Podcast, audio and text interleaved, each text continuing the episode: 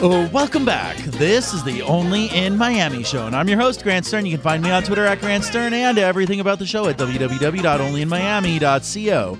iTunes, podcast, SoundCloud, and a whole lot more. Check it out at onlyinmiami.co. And we're back with David Rieff. He is the author of The Reproach of Hunger Food, Justice, and Money in the 21st Century.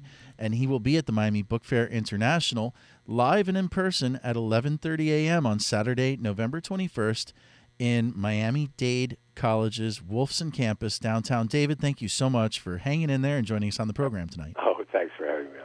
So, tell our audience a little bit about yourself and about the the new book that you've written. I I mean before talking about the book, I I suppose I should say I wrote two books about Miami. Really? Uh, the Cuban community in Miami. Uh, those were my, I guess, first and third books about, uh, really about Cuban Miami and the relation with with Cuba. And one's called Going to Miami, which I published. Well, it's all a million years ago. and One doesn't even like to think of these dates. and another's called The Exile, and that was published in the early '90s. And so I have an old, happy connection to Miami. I actually wrote the second of those books in the office of uh, Mitchell Kaplan's bookstore in um, Books and Books. Gables Books and Books. Uh, it wasn't quite the same site as it as those It's a little different today. go there, but it that I would go out do a lot of interviewing and come back, and Mitchell was a dream and gave me a kind of place with a you know uh, place to write, and and uh, so that's where the book was made. So uh, you know, in a sense, I'm always I'm always happy to be back in Miami. It always feels a little bit like home. Well, shoot, man. I mean, that's why we're the Only in Miami show. We love those kind of stories. They should have shipped one of those books over to me so I could have taken a look. I mean, you've actually written quite a few books, so. Oh, I've written a lot of books, a terrifying number. You know, you, you after a certain moment, you, you, you become yourself in inverted commas, and it's kind of a disaster. But, um, yeah, I mean, I've written. I, I was a war correspondent. I, I I started writing about the U.S. and particularly about the Hispanic U.S. and these two books about Miami. I also wrote a book about L.A. And then I kind of switched gears in the early '90s and became a kind of war guy. And for about 12 years, uh, you sort of name the catastrophic place, and I was reporting from it, starting in Bosnia and then in Africa, and then finally in Iraq uh, in the first year after uh, Saddam So, uh, you know, I've, I've, I've, I've been a lot of different places, but Well, let's talk about that about for a trying To second. figure out whether or not, with this fantastic increase in global population and and climate change and all of these enormous difficulties that we're about to run into, you know, what what can be done and what we're not, we shouldn't be claiming we can do if we just out of pure optimism. So that's I, I was interested to hear the previous guest because I as I listened to her and her enthusiasm and I which I greatly admired, I thought, oh God, you know, now I come on being, you know, Cassandra, the voice of doom, and so well, what can I say to your listeners? Apologies for that. No, that you know, honestly, we're we're alternating between hope and doom tonight. That's our theme. um, but in truth, in, in very truth, um, we like to explore these serious issues, and and that's what we were talking about with Ronald Goldfarb earlier about national security issues. Yep. Um, and in light of the the Paris attacks, it's a very hot topic. So you you were in Iraq during the the war era, during the birth of ISIS. Well, they weren't. It wasn't clear at those days. I was just there for the first year. Uh, basically, the, I came in about two weeks after uh, Saddam fell, was overthrown, when this Baghdad fell um, and I I was in and out for the first year. I was working as a reporter then for the New York Times Sunday magazine, and I was in and out of Iraq that first year. I don't think any of us were clear about you know how terrible or how um, intractable the problem of ISIS would become. It, it it didn't look that way at the time, but you know, uh, we we the U.S. didn't make a very good job of the occupation, and uh, we may have left the door open for a lot of really terrible things. I actually have a daughter and a, an ex in Paris, uh, and uh, so as you can imagine, these last few days have been a little fraught for me, being on the other side of the Atlantic. Absolutely. Uh, everybody's fine, I should quickly say. Uh, but, you know, this stuff is global, and now they're threatening to hit Washington. And, you know, you can't dismiss the possibility of that out of hand. So it's, uh, these are rough times. And, uh, you know, one, one wants to have a good time in, in one's one and only life, but they are rough times. They're just the same. Yeah. I mean, it's, uh, it's scary to think that it could happen at any time. Um, I mean, I can tell you that uh, personally, my spouse has been planning a trip to Paris. oh, is that right? Wow. yeah, oh, yeah. uh, let's say booking the tickets on Thursday. Uh-huh. Uh, you know, so it's, well, it's certainly impacted. I mean, it's a big city. It's three million people. It was one neighborhood, uh, et cetera, et cetera. And you know, there were. Uh, I live in New York. Uh, you know, we we we in New York have bounced back, if that's the right word. It's probably too glib uh, from 9/11. You know, so you know, there's a, there's no joke that time is so everything happens, but space is so it doesn't all happen to you. right. And uh, you know, it's there's a you know the the chances are the next attack won't be Paris; it'll be some other unexpected place. But you know, the world has a lot of problems, and it's not clear that, frankly, that we know quite what to do about them. Uh, that's a I mean that is a totally nonpartisan statement. It's not that I think uh, you know well, nobody has all the answers. Right. otherwise, it'd be a pretty boring world, don't you think? Uh, let me put you this way: I don't think there's any chance of that. So we don't, we don't have to worry about the boredom factor. Uh, that's. Uh, but you know, we have all these things facing us. I mean, I wrote this book about hunger in part because there are going to be there's seven billion people in the world. In 2050, there'll be nine billion at a conservative estimate. You know, a lot of places are getting richer. Some places are getting poorer. How are these extra two billion people I mean, going to be, are they going to be fed? Uh, you know, you look at the European migration crisis of the last year or two, and you say to yourself, well, if global warming really got out of hand, uh, this what's happening now, and it's enormous, will will seem like child's play. Uh, you know, you you're talking Miami, a city I love and that I've spent a lot of time in, but you know, if the if the sea levels rise, um, things are going to get tough. And Who know, knows if the sea levels rise too high, we're going to all be getting in our boats and going to Cuba to live in the mountains. Yeah, exactly. Well, you see, you could read. Well, Miami and Havana have always had this symbiotic relationship. I mean, that I, one of the things that I about in the two books about Miami. I come back to Miami as often as I can and and love the city. And but you know, it's got to be above water. I mean, Well, we're one of the few cities, when you think about it, that has experienced migration crises due to man made environmental destruction. And I'm speaking very specifically about Haiti, absolutely. which has experienced such a significant level of deforestation that at this point, even a rainstorm causes uh, massive amounts of death. I mean, we're talking about as many people dying in a rainstorm as they do in Paris from guns. Oh, absolutely. I mean, the, if you're talking about no, the numbers in Paris. I, I- mean, you don't want to play these kind of games. I mean, 130, 140, 150 people. What is it going to end up to be killed and And 300 plus injured. and which- terrified and traumatized for life? I mean, Yeah. the, the, you know, you don't you don't want to say, uh, you know, you don't want to, to understate that in any way or, or downplay that in any way. But it's true that Haiti has suffered, you know, in the last, what is it, 20, 30, 40 years, not just the earthquake, but all these other things. Well, the earthquake got a lot of they're like- attention. you know, Haiti's like Job. Uh, even when the UN came, I mean, one of the ghastly stories about Haiti. I mean, so sad, uh, but, but it, you know, you almost feel like you are reading something biblical. Is the UN comes in after the earthquake?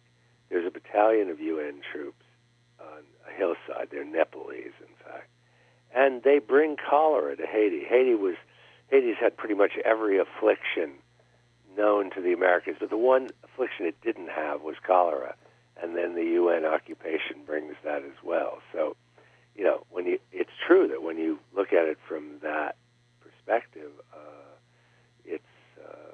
very scary and, and, and very tragic. And uh, look, I also think Miami, in my opinion at least, I was in Cuba in May. I was in Miami and in Havana in, in May, and you know, a lot of people are going to come.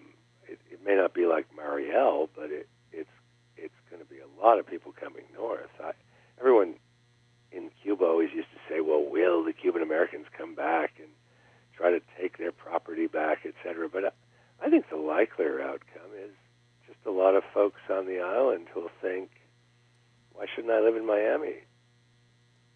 It's my one and only life."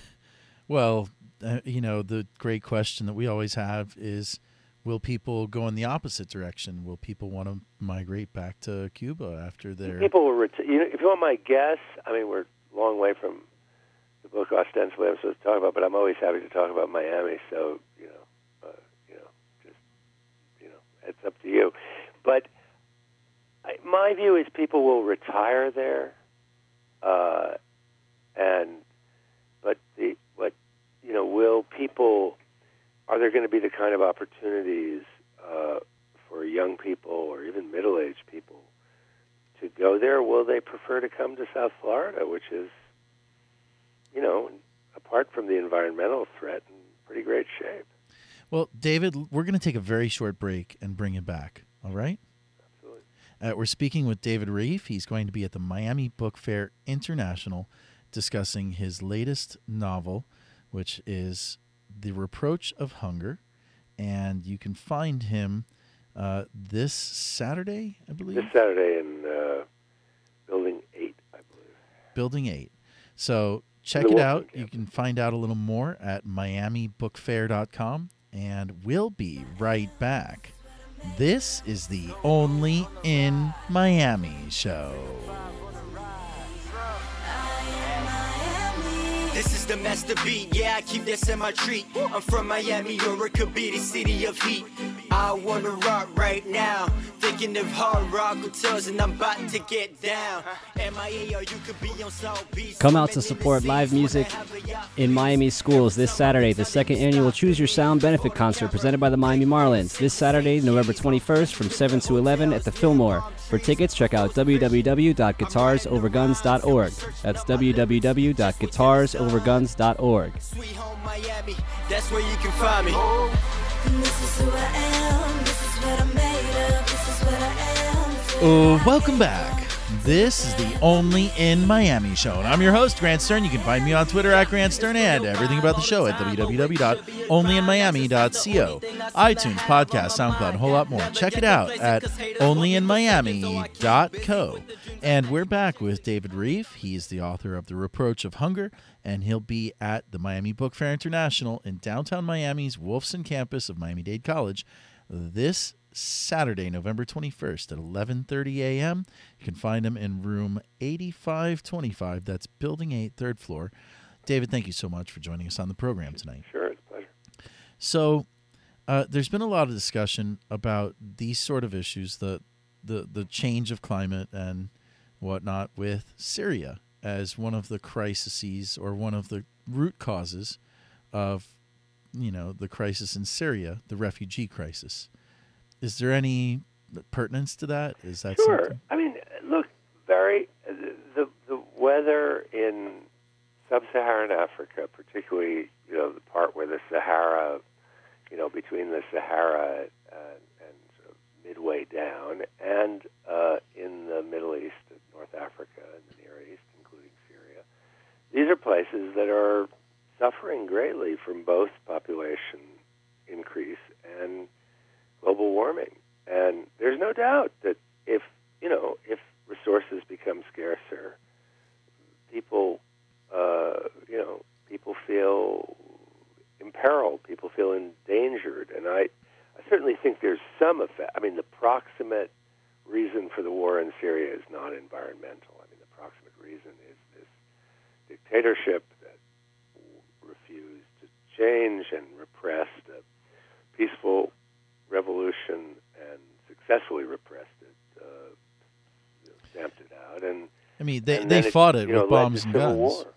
Yeah, Uh, not just repressed, but fought with bombs and guns. Yeah, exactly.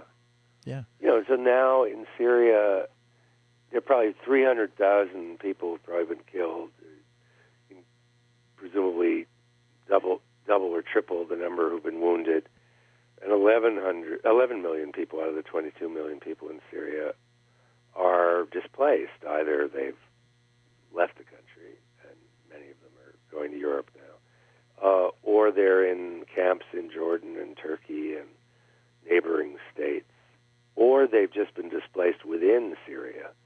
Uh, so the whole country has been destroyed, and it's not clear, uh, you know, whether there's a solution. Although I gather that today President Obama and, and Russia's President Putin met um, at a G20 meeting in Turkey and are at least trying to come up with a deal.